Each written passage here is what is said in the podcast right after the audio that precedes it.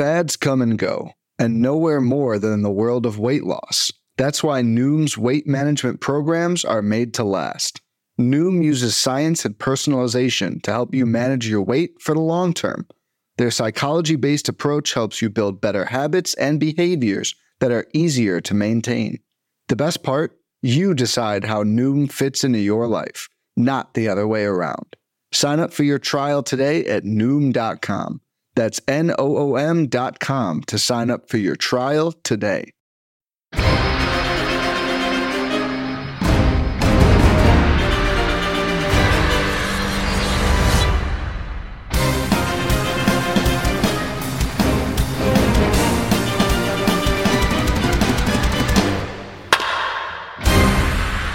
What is up? Welcome to episode number 390 of On the Corner, the official pitcherlist.com podcast. I'm your host, Alex Fass, joined, as always, by Mr. Trickster himself, Nick Pollock. Little Mr. Loki over here. Nick Pollock. Nick, how you doing? What is happening? That is because I got Ellen Adair to put on a Yankee hat and then post it on Twitter. That's unbelievable. It was wonderful. It's funny now, but she doesn't realize that if it ever turns into, like, if the Yankees and the Phillies both make the playoffs, that's just going to be everywhere, right? You'd be like, yeah, all right, Ellen, the Yankee game starts at 8 tonight. You know, Kevin, who do you got? You're such a big Yankee fan. That is absolutely hysterical. Love to see that, Nick. We're in it, right? We're 6 series into the season. Baseball's here. Things are cooking. In the past week, everyone in the world both fell in love with and hated Chris Bubich all over the place. Obviously, I think he's injured, which is very sad. You want to see him succeed, but it's been a roller coaster. Even in this week, there have been some great starts from Garrett Cole and Yu Darvish. There have also been some poor starts, but all of these starts we're going to talk about because you got a new top 100. I do, because it's Monday. And I'm here for y'all. This was a fun day. This was a fun stream, honestly. If you weren't there, it was a good time today. I took longer than I anticipated.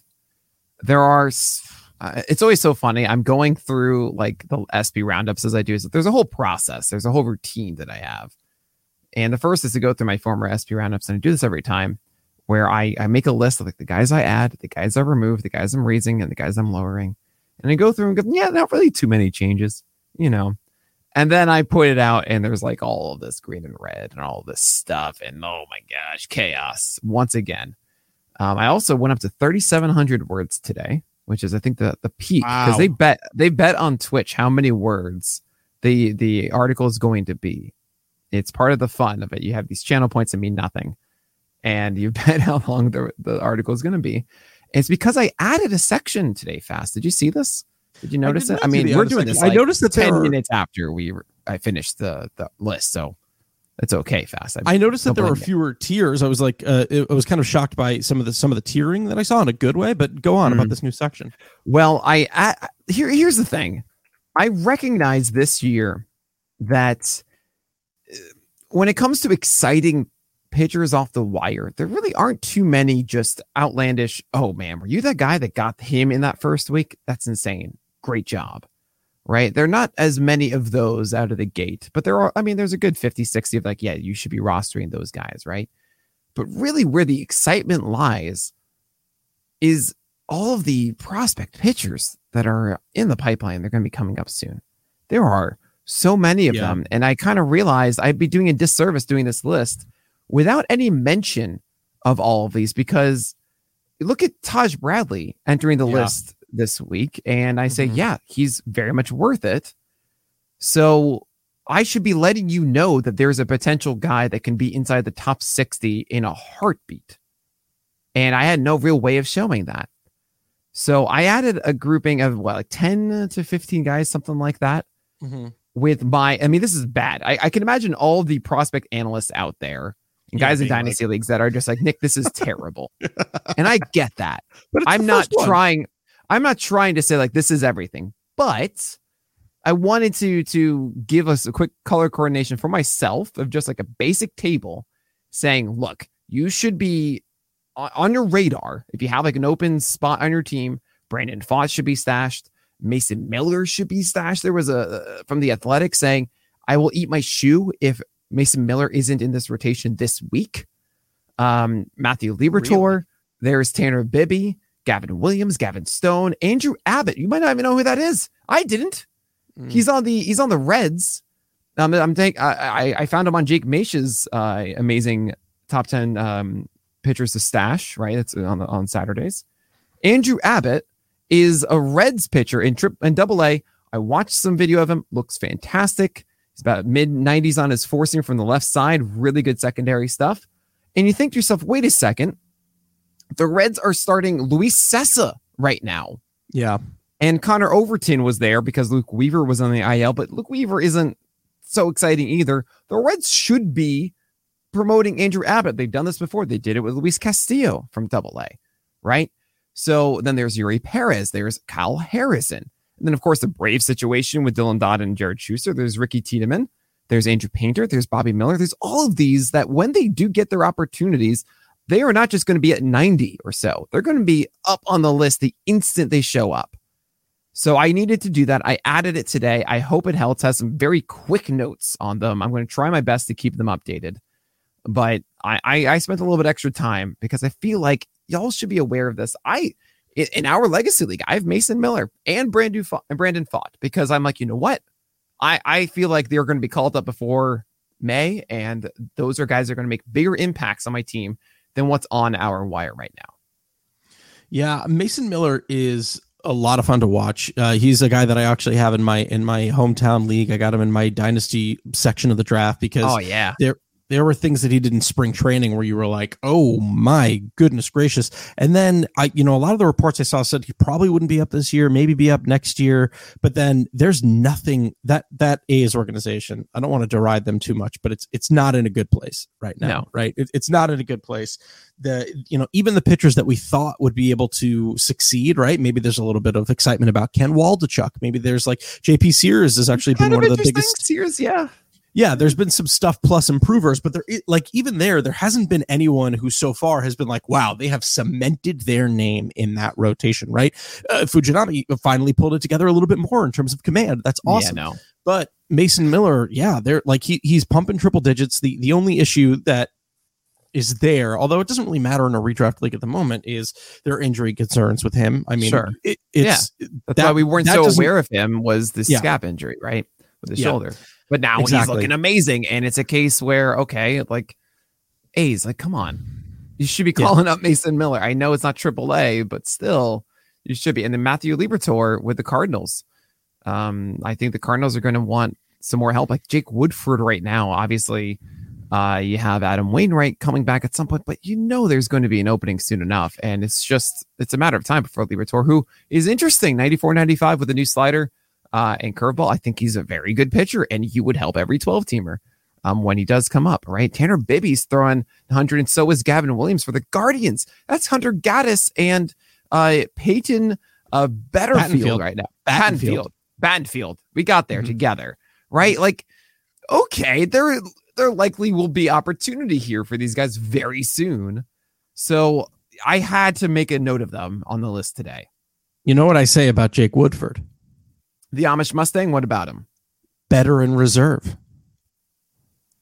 Why do you say that? Because Woodford Reserve. Oh, I see. Oh, yeah. Good job. I go Amish Mustang for Wooden Ford. Somewhere I'm appreciated. You are. I have Woodford Reserve on my. Right now. Yeah. It's a good one. There are it's perfect for a redraft right now. It's also like. There are plenty of guys going down, right? All of a sudden, this Brandon Woodruff injury came out of nowhere. He was like one of the only aces who was looking legitimate to start the year, and we had no problems throwing him out there. And then they're like, oh, he's not really recovering. So we'll just, put him on the 15-day and he'll be back. And then all of a sudden it's like, we'll see Brandon Woodruff in 2027. No, we have no idea what the timeline is. It's obviously going to be a couple of weeks. It just stinks. Yep. Absolutely stinks. But we've got a new list for you. And we've got some fun stuff today. We got a new list. Here's the category, because I know you've been waiting to do it. You wanted me to get a little bit more, I don't know, whatever you said, esoteric or something. So here's what it is. I don't know. I don't dig it. Well, I think I've grown out of the categories. Oh, my gosh. This guy doesn't like fun. No, not today. All right. But yet here I am with another great fun category. Blow you away. Okay. What is it? oh, you know, you doubt me? You doubted me the past 3 weeks, and I've delivered. That's all I'm going to say. I'm just, you know, I'm feeding off of your lack of enthusiasm. Oh, well, wait till you hear this one, because it's a good one. Oh, okay. You have a child. You have a kindergartner, 5 or 6 years old. Okay. Oh, wow. We're and they come home. Hypothetical stories. Let's go. Yeah. They come home, and they've got an art project. Okay. Uh-huh. And the tears are those art projects. That's good. Oh, wow. Yeah. That's a good one, right? Yeah. That's a really good one. That's a really good one. Really good one. Okay. So let's go ahead and kick off with tier one here. Tier one's a little bit larger than we've seen before. This used to be like a 3-4 person tier. And now here we are. It's expanded to be 8. So here we are, tier one, with Garrett Cole at number 1, Corbin Burns, Shane McClanahan, Sandy Alcantara, Spencer Strider, Luis Castillo, Shohei Ohtani, and Jacob DeGrom. What is it called, and why is it called that? I mean, this is the drawing of the sun in the sky. It's me holding hands with mommy and daddy with the house right behind us, and you have the lawn right there. That is. Why are you crying, Nick? Why?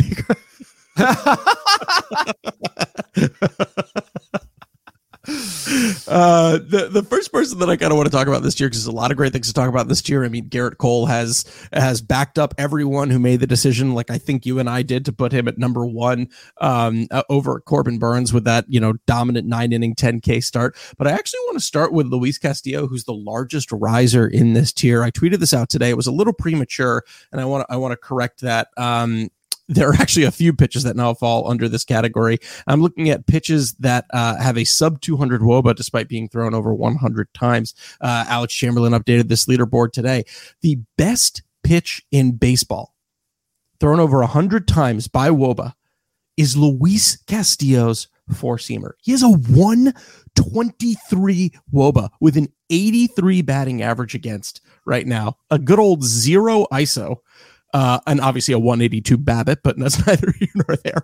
I mean, that pitch right now is fantastic. That's an unbelievable pitch. What have you been seeing from Luis Castillo that has you putting him in A in tier one and putting him up to number 6? 66% high location on said 4-seamer after throwing 51% last year. Wow. That's what you want to see. That's 83rd percentile for all 4-seamers among starting pitchers. Good stuff, Luis Castillo. It's kind of funny. What is normally the knock against Luis Castillo? It's the fact that he's bad in April, right? Mm-hmm, so he doesn't like cold weather and such. And here he is, 4 starts in, 25 innings, 0.73 ERA, 0.61 WHIP. Is he going to maintain a 4.1 hit per 9? No. Is he likely to not have a 4.5% walk rate? Yeah, it's going to be worse than that. But this is all really nice to see. I love that he's on the Mariners. That means he's 2-0 so far. And this is all good stuff from Luis Castillo. We actually haven't seen the best version of him yet, which is being able to throw that slider down into lefties. We'll see it eventually. Mm. But yeah, Luis Castillo is kind of doing what we wanted with the 4-seamer so far, and it's pretty exciting. Listen, I'm not going to lie, not a lot of other huge things to talk about in this tier because they're all starting to really get into grooves and dominate quite well. Shohei Ohtani, obviously not the best start today, but it was rain shortened. It was a game that probably shouldn't have even happened to begin with. Should not Sweeper, have. No, it shouldn't. Sweeper looked a little bit weird at first, but then it was totally fine. Not worried about it at all. Is there anyone else in this tier that you really wanted to hit upon before we go to tier 2? Well, I mean, some people might have wanted me to drop Sandy Alcantara farther because it's been about 3 non-ace starts and then 1 complete game shutout. One thing I mention all the time is that the list is not about past performance. It's about what we think is going to happen moving forward. And there's no indication that Sandy Alcantara is not an ace moving forward in the same fashion. I did push up Shane McClanahan above it because it seems like he's totally completely fine, and that's wonderful. And I also put up Jacob DeGrom at 8 because, all right, the more that he pitches, the higher he'll go. That's just the nature of having an injury risk. If you are pitching and not getting hurt, that means there's less time for you to get hurt the rest of the year. So Jacob DeGrom falls into tier 1. And I did make it larger because I felt that the gaps were getting smaller. Garrett Cole theoretically could be in his own 1 tier if I wanted, but I instead elected to just open it up a bit, and it makes sense to me. So there you are, the top 8, tier 1. Let's move to tier 2 then. This is 9 through 19. Aaron Nola, Zach Wheeler at number 10, followed by Kevin Gausman, Max Scherzer, Cristian Javier. Coming in at number 14 is Dylan Cease. Then Julio Urias, Yu Darvish, Max Fried, Joe Musgrove, and Zach Gallen. What's it called, and why is it called that? This is this is like a cup that they've drawn, but you're like, how did you do this so well? You know, so it's not a physical cup, it's a cup they've drawn. They've drawn one, mm-hmm. and it's just like, you got shading down, you're 5. Sure. You know? Like, and I'm thinking to myself, like, man, I wasn't this good. Like, I can I do this now? Sure. That is tier 2. These are those like, yeah, I'm good. Hi, Dad. Mm-hmm. You know, that's tier 2. All these guys are aces gonna ace still. Let's start with Zach Wheeler. I mean, you know, it's funny. You look at his lines, right? And you're like, well, I don't know if necessarily the Ks are there yet, right? He's had 7, 5, and then 6, but his overall K rate is in line with what he did last year. Not with what he did in 2021, although that looked like it might've been the exception to the rule. It is though really good to see that the swinging strike rate is up a full tick to about 12.4%.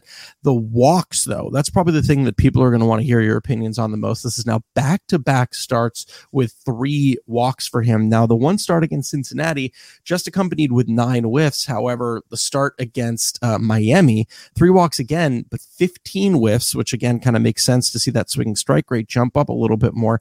He's a little bit erratic with that slider, right? You don't really see the kind of precision that you want to see. A lot of left over the heart of the plate, a lot that are like, maybe they're purposefully elevated. That would kind of surprise me, but we've seen some poor slider location from him to start the season so far. What are you thinking when it comes to Zach Wheeler? I think Zach Wheeler's fastball is still absolutely elite, and the fact that he's not had his best slider and still succeeded, I think speaks volumes here. So I'm okay with this. I feel like, all right, we just keep trucking forward with Zach Wheeler. He's going to figure that out because he's Zach Wheeler. It has been a little bit weird. I remember in spring, I was a little weirded out by it. Then he came out of the gate, not good against the Rangers, but you know, he's finding his way. Zach Wheeler, I trust, is still going to be the guy that you want him to be moving forward. All right. So there was an interesting thing, you know, obviously we talked about this a lot. Lance Brozdowski's, you know, notes that he comes out with. He talked recently about Dylan Cease's fastball slider combo, how it's taken a little bit of a step back. The velo is a little bit down, right, from 96, about 97 to about 96, but 96.8 to 95.5, with the stuff plus coming down a little bit as well. It, you know, I remember, I don't want to put words in your mouth, but if I recall correctly, you were saying last year when it was, you know, tougher for you to buy in on Cease that like, it might fall back down to earth. It might fall back down to earth. And I don't know, maybe it's happening. Any concerns for Cease owners at the moment?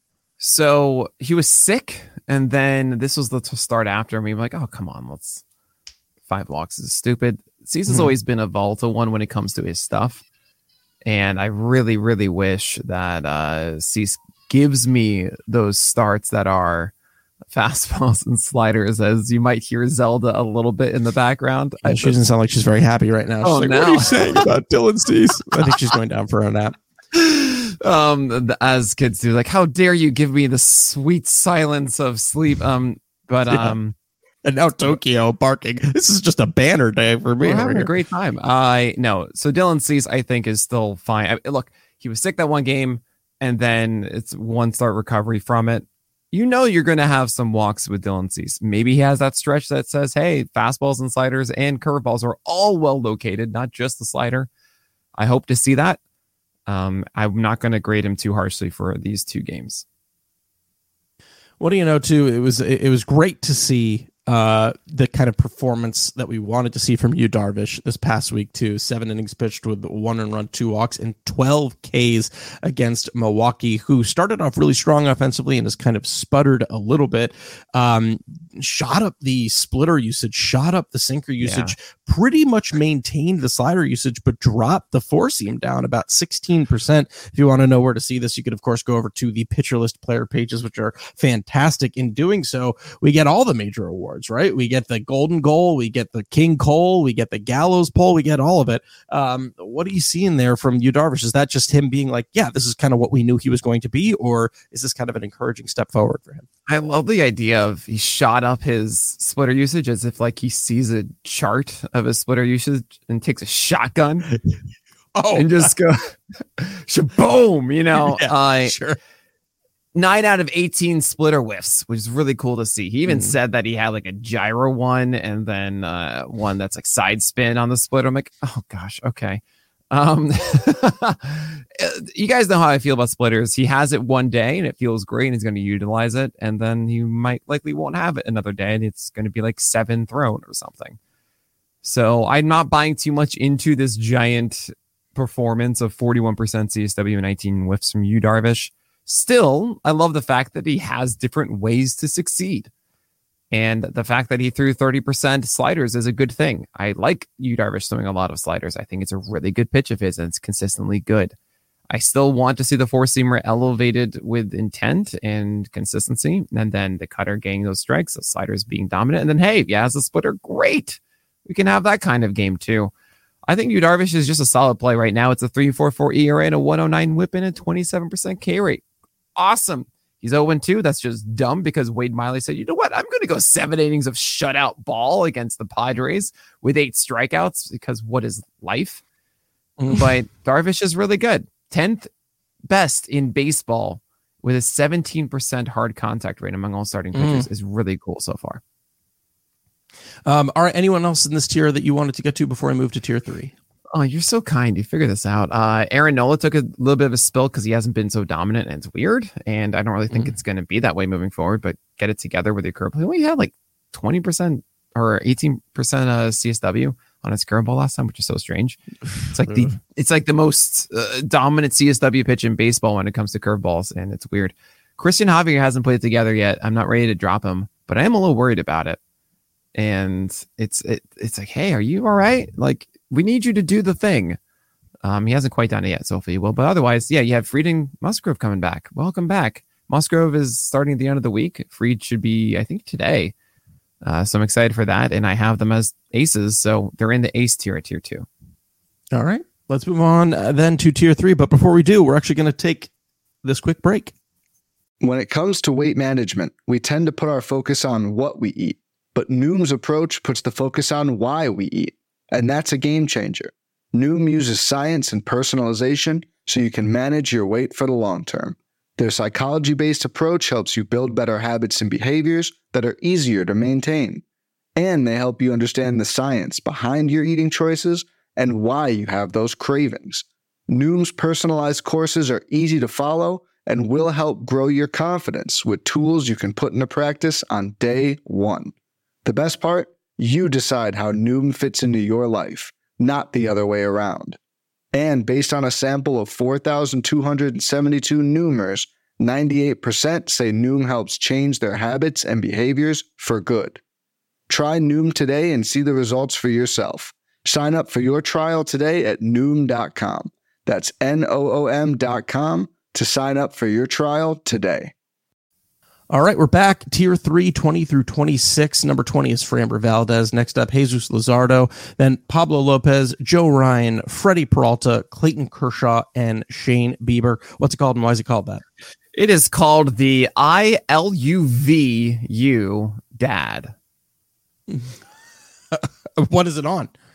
Oh, it's on just like some loose leaf piece of paper. Wow, that's love. That's you know, right, the thing, you put it on the fridge. Different colors for every letter. The heart is filled in. Okay. All right. So there's a lot of guys that we could dive in. I mean, listen, we got to skip Jesús Luzardo and Joe Ryan because I feel like we talk about them every week. Although I will say this about Joe Ryan. You know what's kind of crazy? He's had this dominant, like, it's been awesome to see what he's been doing.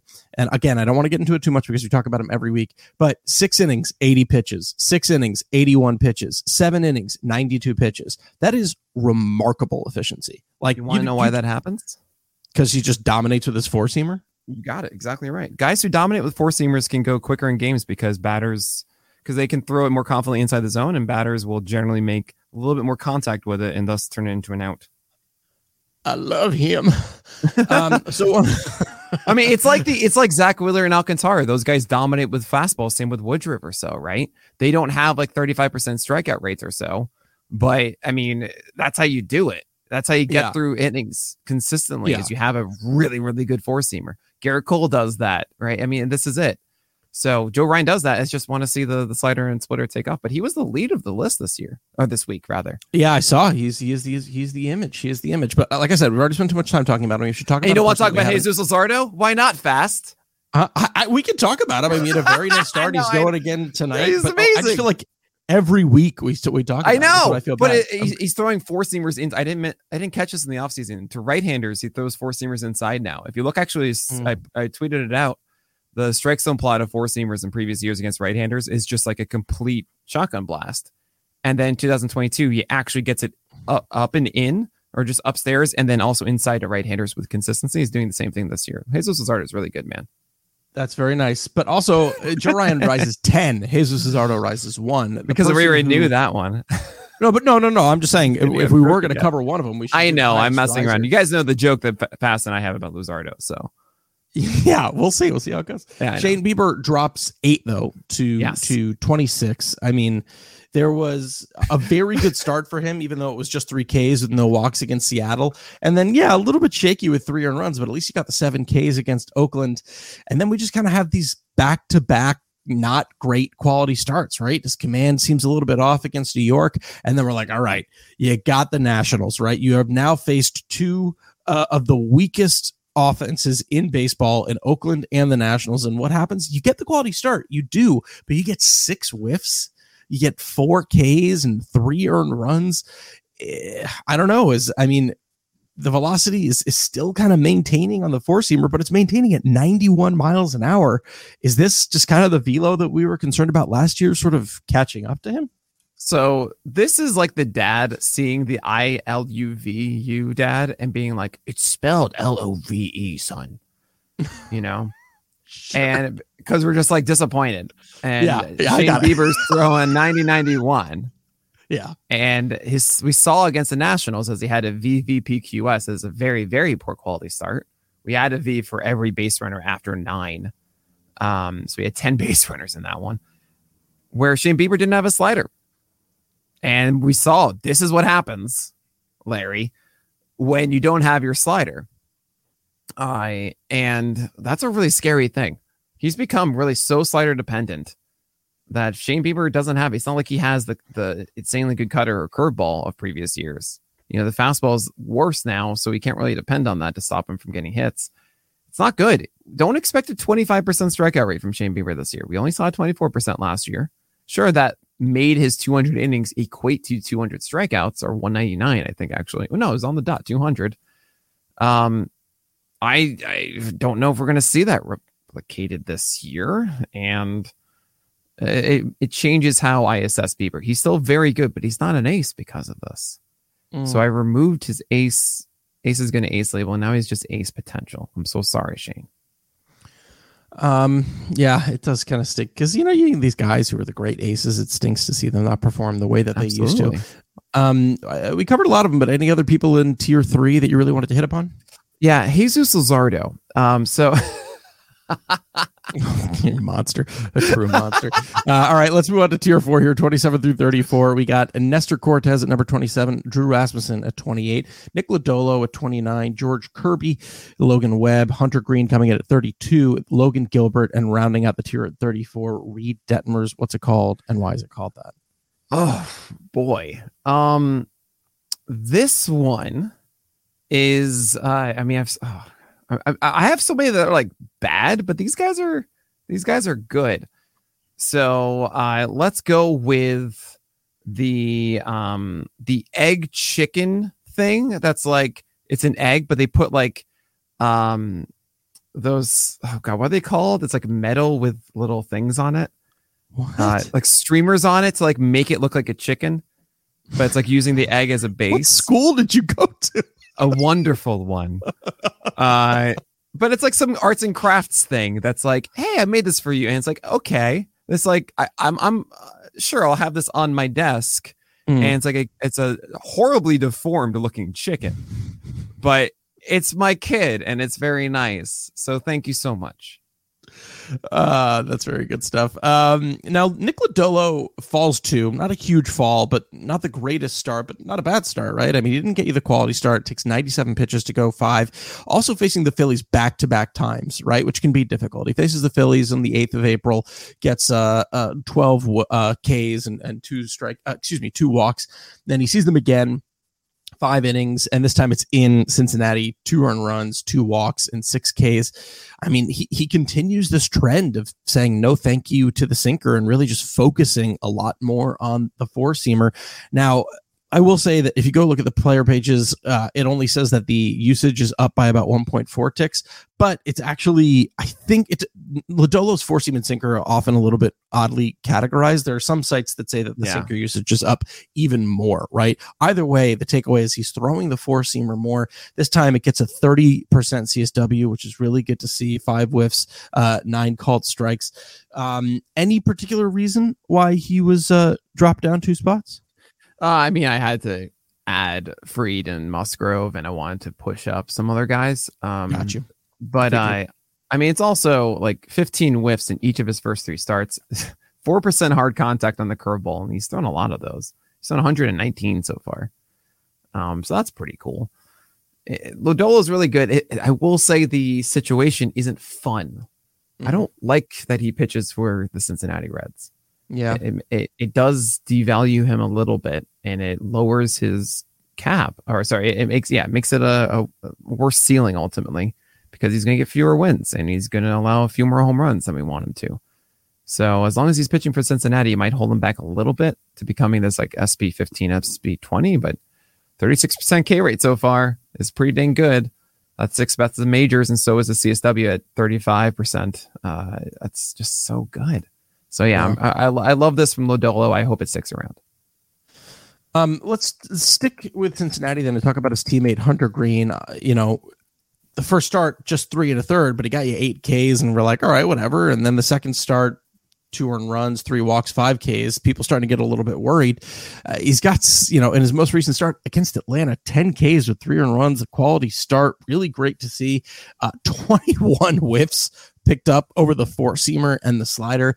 This is a guy who is far better than his 1.64 whip and 5.14 ERA would currently suggest. Is this a guy that you would theoretically be targeting right now in leagues as a potential trade candidate? Or are you like, we're just going to keep getting ceiling and floor from him as the year progresses? He might be the premium cherry bomb, Hunter Green. 35% K rate, though. I mean, I like to roll the dice with everything else if he's striking out over 1/3 of the batters he faces. I just feel like, he should be good if he's doing that. 5.14 ERA, 1.64 whip are obviously going to get better for Green. Sure, again, like Lodolo, don't love that he's a part of the Reds. But yeah, Hunter Green is going to help you more than hurt you moving forward. Anyone else? I mean, listen, there's not a lot of huge movers and shakers on this tier, so I feel like we're blasting through them a little bit. I don't want to give any of these guys short shrift, but not a lot of crazy stuff. So anyone else in this tier that you wanted to highlight? I will always laugh when you say movers and shakers. I just it's so funny to me. I want that to be your album or something. Movers and shakers. Nestor Cortes didn't rise up into tier 3, even though he did really well over the weekend, because I've always felt weirded out by Nestor Cortes. I feel as if the other guys we talked about, Joe Ryan, Jesús Luzardo, Framber Valdez, etc., have a higher likelihood of having that kind of start where they go 7 innings and 10 strikeouts and 0 earned runs or so. Like that kind of ceiling start isn't quite there for Nestor Cortes unless he faces the Baltimore Orioles. So it's not really the thing. Relax. He wasn't that great as the start ended. Well, last year, I'm saying. But Drew Rasmussen unfortunately took a step back, so fine, I can't really push him up further. And then there's Reed Detmers at the end, and I kind of wanted to put Reed Detmers above George Kirby because George Kirby isn't really doing the things we want with his secondaries, while Reed Detmers hasn't had that like incredible start where everyone goes, okay, he's here, but we know it's coming, and that slider is looking really good. The velocity is sustaining itself at 94-95. He's going upstairs with it. That will come with Reed Detmers, and I'm very excited for it. Let's move on to Tier 5, because there is someone we're going to have to spend a good amount of time on, because people are going to want to hear your thoughts about it. I'm sure you get asked about him on the stream. This is Tier 5, 35 through 42. Alek Manoah falls 16. Then we have Lance Lynn, and then Blake Snell, Lucas Giolito, Dustin May, Chris Sale comes in at number 40, followed by Charlie Morton and Chris Bassett. What is it called, and why is it called that? So, Fast, a quick story. If you want to hear this in its full length, ask me in person. But I was at a friend's barn, or like a farm, essentially, for a weekend, like 7 years ago or something. And they had a barn that was terrifying. It was like a horror weekend. And something that really tied it all together was inside this abandoned barn with a swing that was right in the middle of it, that would just be randomly rocking back and forth with like the light shining on it from the window. Was if you went up the stairs to the top, right before you went to like this lookout area of this barn that was above it all, there were some stairs. And at the base of those stairs, there was a child's crayon note that said, "Do not go on the stairs. You will die." Oh my God. That is this tier. Do not go. Well, what better person to start with in this tier than Alek Manoah? So obviously Alek Manoah has been experiencing some struggles, and I'm sure that there are a lot of fantasy owners out there who are very frustrated with his 6.98 ERA, 8.30 expected ERA, and 197 whip. That means that there's probably a handful of guys that have a lower ERA than Alek Manoah's whip at the moment. I feel bad for the guy that reached out to us on Twitter a couple of days ago and said, "Manoah got dropped. How much should I spend for him on FOB?" Here's the thing. There's been a lot of great analysis. You're a FOB guy, not a FAB guy. You're a FOB guy. FAB. I go back and forth. Okay. I think I am FOB though, because I think of Sob, which is the same spelling, just with an S. Yeah. There are a lot of great threads, obviously a lot of opinions on pitching Twitter about, about Alek Manoah from a lot of different people. The one that I thought was really interesting was from @DownToBlack, who's Chris Black, who had a really good thread about him, about, the slider, and what's going on with the slider with two strikes. He's, you should check it out. If you search on Twitter, I'll sure you'll be able to find it. It's been a problem, right? The slider the stuff has been down overall. The velocity has been down overall, right? He has not been the pitcher that people drafted, and it culminated in what was really his worst start of the year against arguably the best team in baseball right now in Tampa Bay, but still 4 2/3, 7 earned runs, 4 walks, and 5 Ks. What are you thinking about Alek Manoah? What are you doing here? So I say this every year. The hardest thing is it's August, it's April. You don't know what to do with these guys that we expected to be a lot better. And as often is the case, guys do poorly, and they deserve to do poorly. And we don't know if they're going to pitch in a way that deserves more failure in the future. Alek Manoah isn't really deserving a ton of success right now. The slider is worse. The four-seamers are getting as many whiffs. The adjustments we were hoping to see on the sinker have not been there. The changeup hasn't been dependable. But velocity is still there, and he's still going to get all the opportunity in the world here. I would say if you're in a league where you're hurting now and you need help, I will not blame you if you do drop Manoah. I'm not saying that I'm doing that. I'm not. But we have seen in the past guys who have struggled early, and if you cut them, it was the right thing to do. You dropped Jose Berrios this time last year. Good job. You did the right thing, right? And I'm not saying that Manoah tomorrow is going to turn it around right away.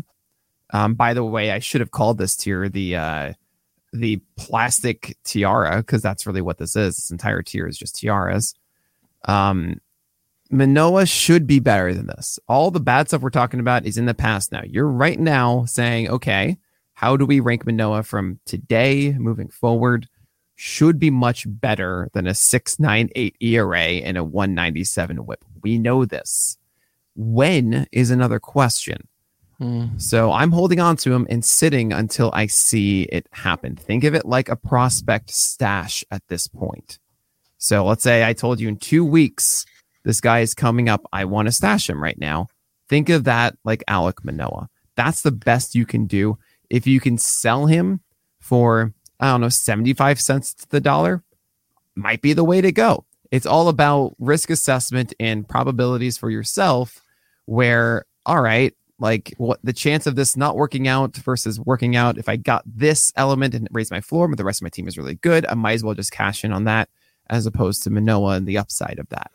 So do what you need to do. I will make no judgments. I've told you what I'm doing, but I want to tell everybody that's saying, oh no, you have to hold on to because of the talent. There are scenarios where it will, there is a world that exists that Manoa is just not good or he's injured and that's what's causing this. And there you go. You should have dropped him, right? So good luck out there. Yeah, I'm just looking ahead to their schedule, and it would be very poetic if he turned it around in Yankee Stadium where he had his very first start and impressed all of us, but don't know if that's necessarily going to happen.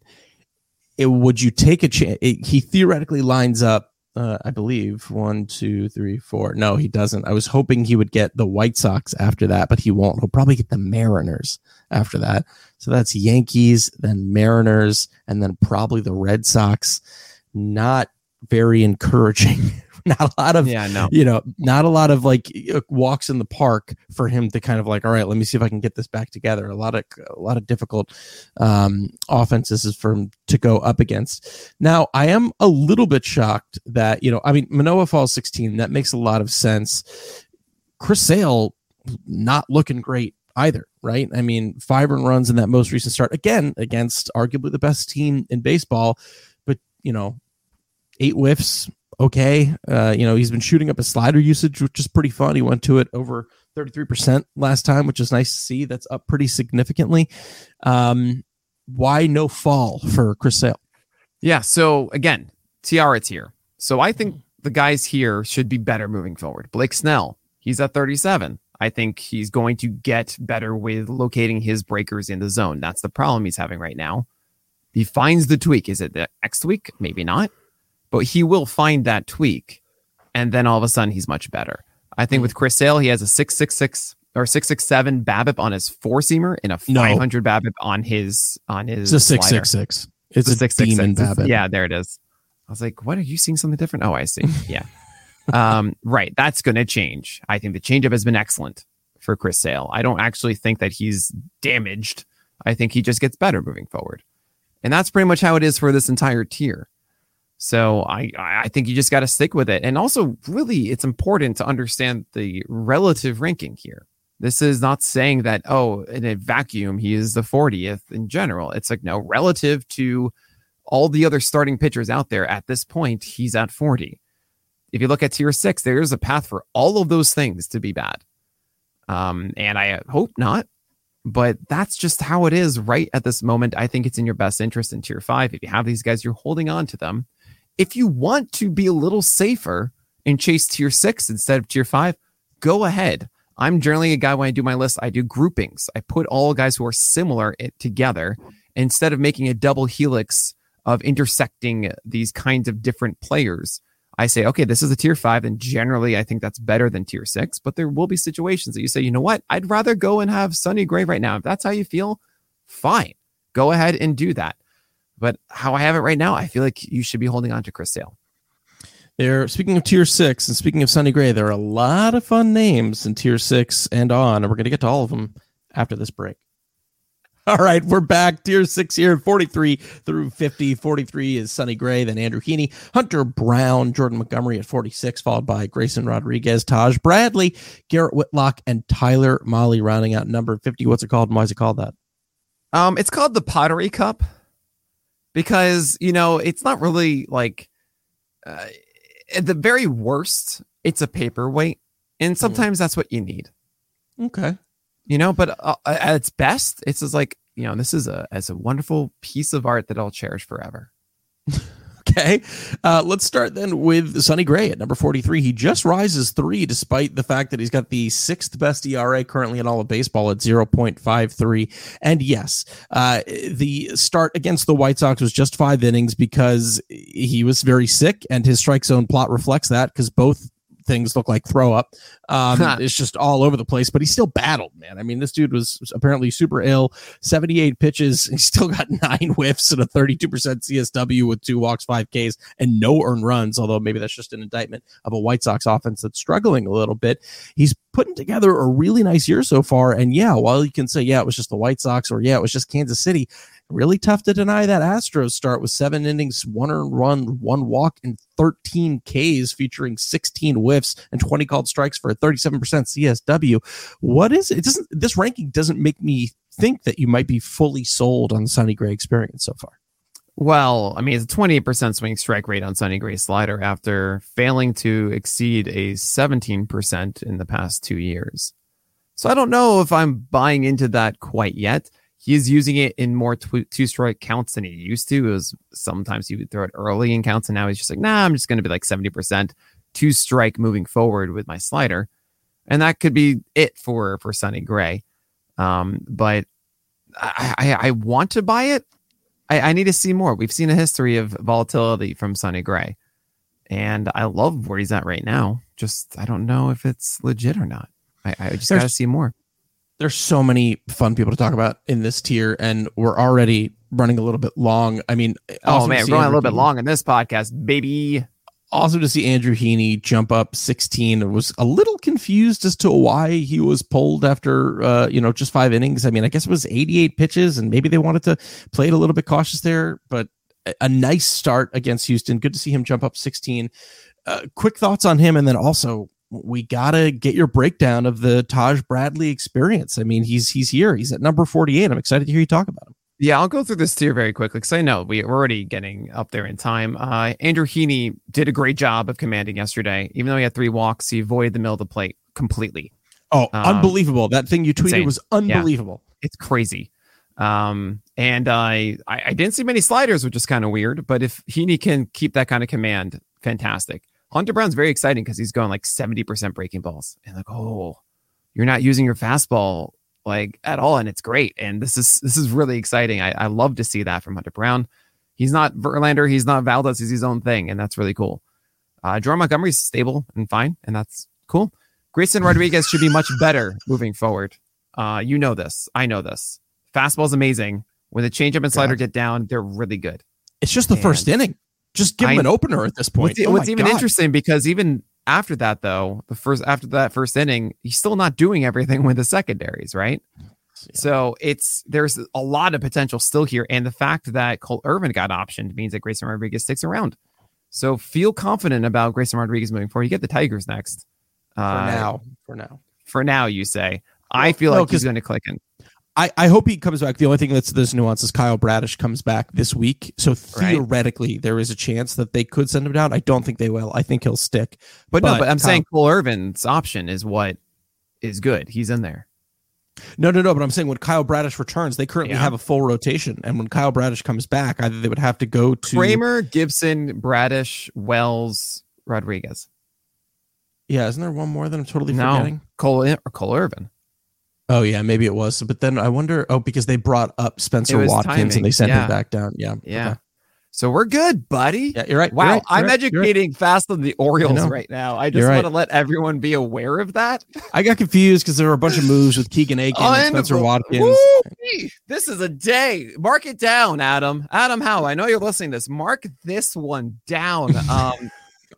Taj Bradley is up here for the Rays, and with the Springs injury, it opens the door for this. We were surprised in the first place that he didn't stick around because the Rays are doing this whole Josh Fleming thing, whatever, and what are you doing?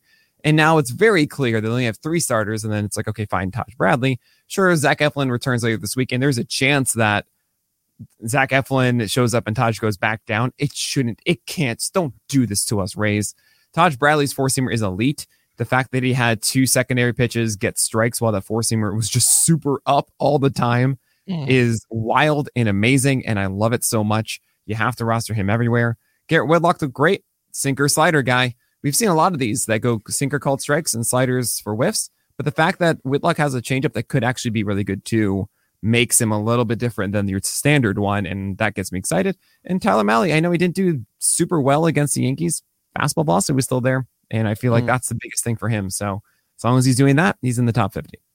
Taj Bradley came in with the third best fastball stuff plus in his one start, right behind DeGrom and Spencer Strider. I love to see it. Now, Tier 6, exciting, filled with a lot of fun, a lot of green, not a lot of red. Then we move to Tier 7, not as fun. 51 through 57, Kenta Maeda, Sean Manaea maintains, Alex Cobb, Marcus Stroman, Brady Singer, Kodai Senga, and Nathan Eovaldi. What's it called, and why is it called that? It's a photo of, it's a drawing of a looks like a child and someone else, and you go, who's that? And you go, that's you, Daddy. And you go, yeah, that's not me. I don't look anything like that. That's not me. Is that what they think I look like? Let's start with Kodai Senga now. Sure, I mean the most recent start against Oakland, which is again one of the not the best offense in baseball. He struggles 4 runs, 4 walks, and 7 Ks over 96 pitches, but 2 relatively good starts before that, albeit with a few walks. But the whip, I guess the whip was bad in the most recent start because of the 7 hits. But before that, 3 walks, 3 hits, 3 walks, 3 hits. Now you dropped him pretty considerably, down 12 to number 56. What was it about this most recent start that had you thinking, you know what, I got to bring him down a little bit? It confirmed my fears a lot. Kodai Senga without the ghost fork working is not good, and the 4-seamer slider was just not enough. That's terrifying to me because that means he's hyper reliant on a splitter working, and you guys know how I feel about that. So I gave him the cherry bomb label and I brought him down, and essentially I was like, all right, Brady Singer versus Kodai Senga. I was like, I believe in Brady Singer just a little bit more, so I put him underneath Singer. What do we have his splitter labeled as at the moment? The ghost fork should be as a splitter. That's a great question. Okay. I have to talk to somebody about this. Doing live Q&A. I think you know what it is. It's probably because it's a forkball. It's forkball, and it's like no one throws a forkball. So yeah. I just need to report that it doesn't add up to 100 on our player pages. So we're going to get that fixed. We're doing some live Q&A. I love it. We love to see it. But it just goes to show you that we use our own player pages relatively frequently. Let's talk about the other significant faller in this tier, and that's Nathan Eovaldi. The velo has maintained, right? Which is good to see. I mean, he's throwing 96. He was hitting maybe 95 in the start before that. It was kind of warming up to it, but was hitting 96 in his debut as well. So that's good. No walks in this most recent start. Obviously great, 7 Ks, but 6 earned runs against Kansas City. He gets singled out a little bit, right? Just kind of giving up a few singles back to back to back. He ends the day with 18 whiffs. Now, originally I was anticipating that maybe he was going to maintain because this theoretically points to the fact that he's going to be totally fine. He's still getting the whiffs. He just gave up a few badly timed singles overall, but he drops 9. So talk to me about that. Yeah. So, I mean, I'm okay with the Eovaldi. It's just... it's really just relative to everybody else here, right? So I dropped this entire grouping down a bit. And I said, you know what? Andrew Heaney's really good. You know what? Hunter Brown is really good. Taj Bradley needs to be here. Garrett Whitlock, Tyler Mahle. These guys, I am aggressively chasing. And as you notice, all of them have red because it's not just me individually bringing them down a lot. It's me being like, you know what? Yeah, okay. I think this entire mentality needs to be readjusted while these other ones that are showing a lot more upside are better. I did put Eovaldi underneath the Brady Singer stuff because there is still question if he's going to maintain the velocity all the way through. And we kind of see he doesn't necessarily have everything. He doesn't have such a good backup plan is what I mean when things aren't going well for Nathan Eovaldi. So that's why he got the drop. But honestly, if you want him at 51, sure, go ahead. Sorry, I got a little distracted just because Luzardo's getting blown up by San Francisco. Anyway, moving on. No, he's not getting blown up. He's just given up 3 runs through 4 so far with 7 hard hit balls. Any other people in this tier that you wanted to talk 13 about? 13 whiffs and 75 pitches and 5 strikeouts. Whiffs is not a category in fantasy. We're talking about the skills, buddy. Okay. Anyone else in tier 7 that you want to talk about before moving forward? Nope, we nailed them all. I mean, Kenta Maeda at -8, people might want it that more, but I feel like Kenta Maeda through the season is still going to be really good, and he should be right about there where we start to have a lot more questions. We're turning the frown upside down. We're moving on to tier 8, which has a lot of fun risers. So it's tier 9, really. But tier 8, 58 through 65, Justin Steele, Jack Flaherty, Patrick Sandoval. Thank you, Graham Ashcraft. Kyle Wright, John Gray at 63, Steven Matz at 64, and Ryan Nelson at 65. What's it called, and why is it called that? This one is called the popsicle stick hat. So I don't know if you know these, like the almost like a crown. Yep. Yeah. You make out of them with maybe some feathers going up too. Or plumage. Because I want these guys to feel good about themselves. I want them to feel like they have a feather in their cap, and I'm kind of waiting for a lot of them to have those moments. So, for example, Justin Steele is looking great so far. His fastball has been much better than we anticipated. And that's been my biggest concern, is that we know the slider is good, but how good is the fastball? It's been much better. So maybe that is actually real. And the more that he performs well, he's going to keep rising up the list. Jack Flaherty's at 93-94 now, and 10 slider whiffs last time for Jack Flaherty. And that was in Coors. Yeah, maybe Jack Flaherty's doing something. I actually thought the second start of the year where he did have that velocity, but he didn't have the slider whiffs. Is he actually just not caring anymore? You know, was he holding back the shoulder and just saying, I'm just going to go for it? And maybe that's what's going on here. So I raised him up a ton. It was a moment where we couldn't start Flaherty because we had no idea what we're going to get. Now we have a little bit more clarity. So I'm a little bit more in here. He's at 59. And then the rest of them, people might want more with Graham Ashcraft. But honestly, his command is still in question. And I feel like I need to see more from his stuff of taking full advantage of that velocity and movement that he has. I do wonder if he's still kind of hittable, and the Reds is not a good situation. You do not want to pitch for the Reds. We know this. So he's a little bit of a cherry bomb still. And lastly, Ryan Nelson is ahead of Dre Jameson because Ryan Nelson has a much better schedule than Dre Jameson does. So he squeaks in at 65 in the 8th tier. All right, let's move on to tier 9 here, 66 through 74. We got Brad Keller. Trevor Rogers is back, baby. Jose Urquidy, Dre Jameson, Johan Oviedo, Brian Bello, Hayden Wisniewski, Mackenzie Gore, and Domingo Germán. Man, there's so many good names to talk about here. I mean, Oviedo with a really good start and the great write-up in the SP Roundup. Brian Bello has the debut today, even though it was in the rain, and he didn't look great, but he did have moments. But why are we starting him in his first start in 2023 at 11 o'clock in the morning in the middle of a rainstorm? It's unbelievable to me. Hayden Wisniewski, been a very big disappointment. Is he going to pick it up against Oakland today? You'll probably know by the time that you're listening. Trevor Rogers, really great start. Is he finally back? Love to see that, but we probably have to start with the unranked leader of the tier in Brad Keller. A, are you starting him against the Rangers tomorrow? And B, are you buying into this? It seems like it's 66. You're kind of cautiously optimistic. And C, this tier is called Scribble Scrabble Show. Thank you. As when I was a kid, I would just take the colored pencils and just mix just a giant thing like the cartoons are all in a mash. I think I've talked about it in previous weeks. And that's kind of what these strike zone plots often look like for guys in this tier. So that's what this one is. And I hope, like I used to see, oh no, I know exactly what's inside of this Scribble Scrabble Show. And no, everyone else would be like, this is just like brown.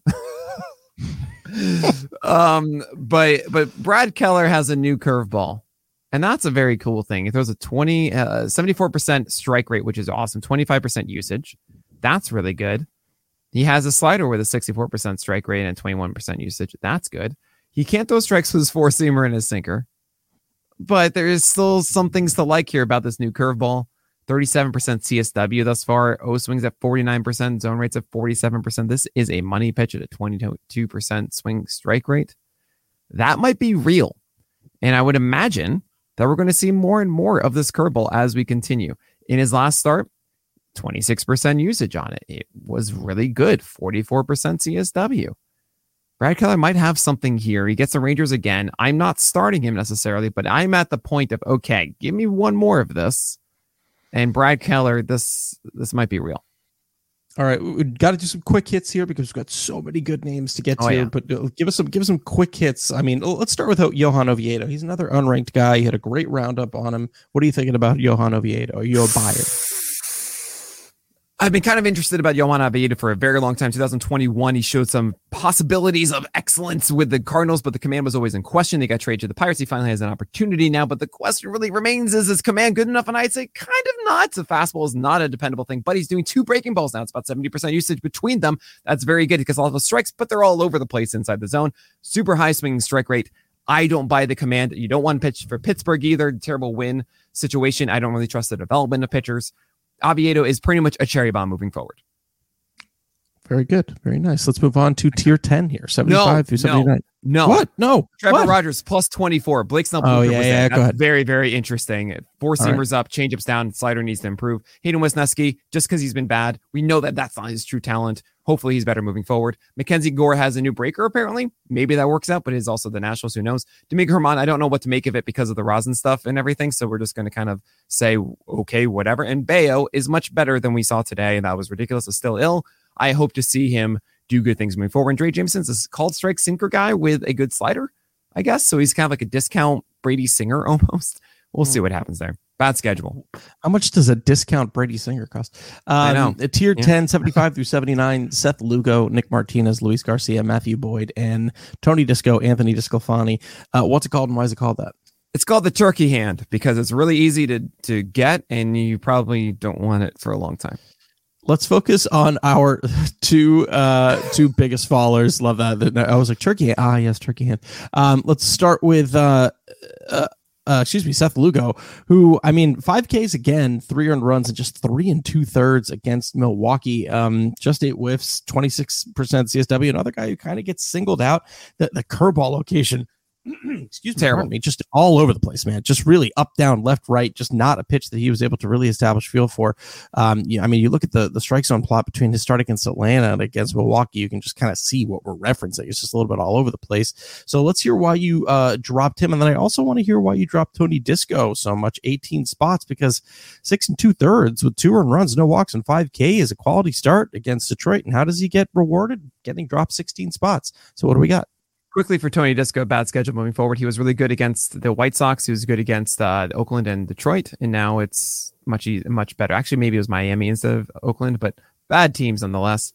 And now it's just a bad schedule moving forward for him. Don't like that. Seth Lugo, I think he's better than this, but it's also a case I could have put him in tier 8, for example, and then all of a sudden like, oh, it's just like -8 or something like that.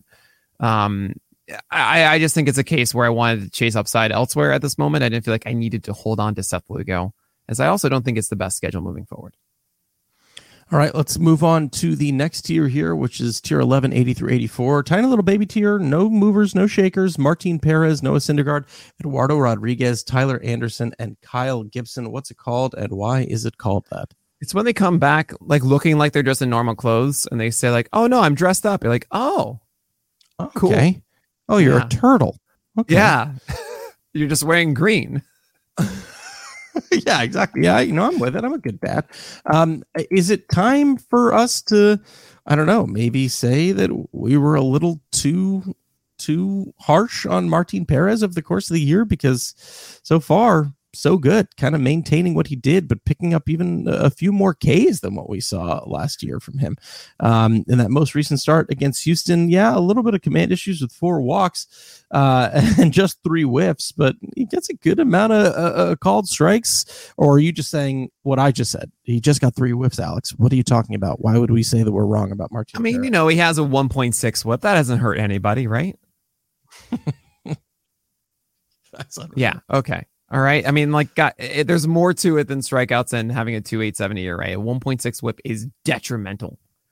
That brings you down massively. It's like essentially having a 5 ERA and a 0.97 whip. Everyone's going to be like, absolutely not, you know, because of that ERA. It's the same thing. So actually, I wouldn't even say this is a 0.97 whip. I'd say like it's like a 1.05 whip and like a 5.15 ERA. Not for me. Okay. Anyone else in this tier that you wanted to hit upon? And don't believe the 9 strikeouts from Syndergaard. Kyle Gibson has a really nice schedule coming up. Your Orioles should get some wins, buddy. I know, man. He's been so frustrating to watch, but I feel bad for him because no one is more frustrated on the mound than Kyle Gibson. I've seen him lose so many batters and just yell into his glove, man. I still think he could pull it together and be good, but he has not looked great so far to start the year. Tier 12, 85 through 93. We're talking Mitch Keller. He's rising up. Tyler McGill, Jameson Taillon. He's falling down. Edward Cabrera at 88. Alex Wood, Wade Miley at 90. Then Josiah Gray, Michael Kopech, and Yusei Kikuchi. What's it called and why is it called that? Oh, it's called stick figures. And it's like you can see the skeleton of how it works. Okay. Do you want to pick the riser or the faller? I'm going to pick one for you to talk about, and you could pick one yourself. Do you want to pick the riser or you want to pick the faller? We are going to talk about the riser. You want to talk about the riser first. Now, do you want to pick the riser or do you want me to pick the riser? I mean, Wade Miley, sure, he went 8 strikeouts in 7 innings, but that we're not going to believe that. And we're not going to do Yusei Kikuchi really against, with his whiffs, but like they deserve it. Maybe it works.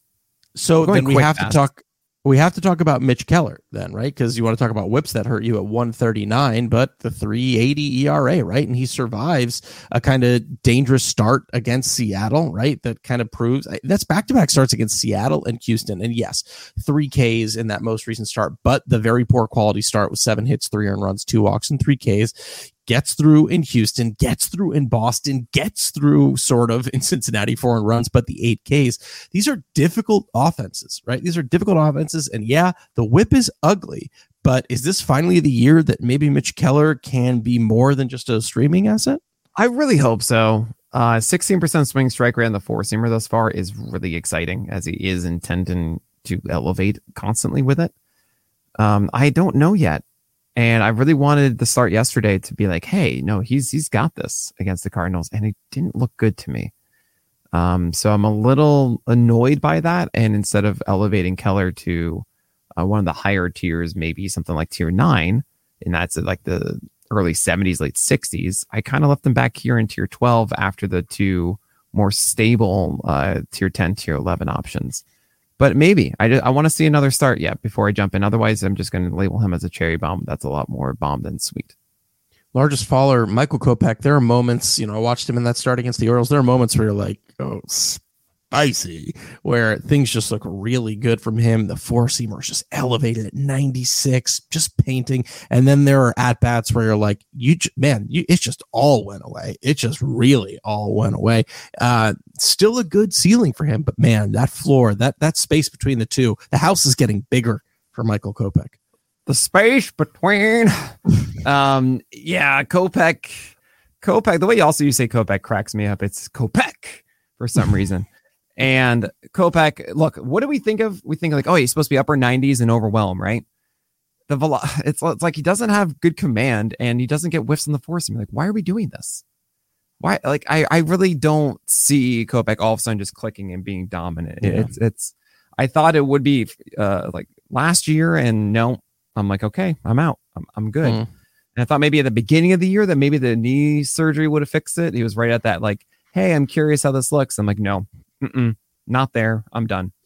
Yeah, I'm with you. All right, let's move to the final tier of the day, tier 13, 94 through 100. The Orioles tier here. Merrill Kelly at 94, Kyle Bradish coming in at 95, Bailey Falter, then Cal Quantrill, Zach Plesac, Tyler Wells, and the new number 100, Peyton Battenfield. What's it called? Why is it called that? It's their name. It's just their name. The first time they've written their name.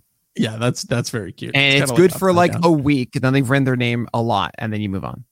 Okay, very good. So, I mean, we kind of have to end it on the positive note, right? The new number 100. Good to see Tyler Wells get promoted with a relatively good start up to number 99.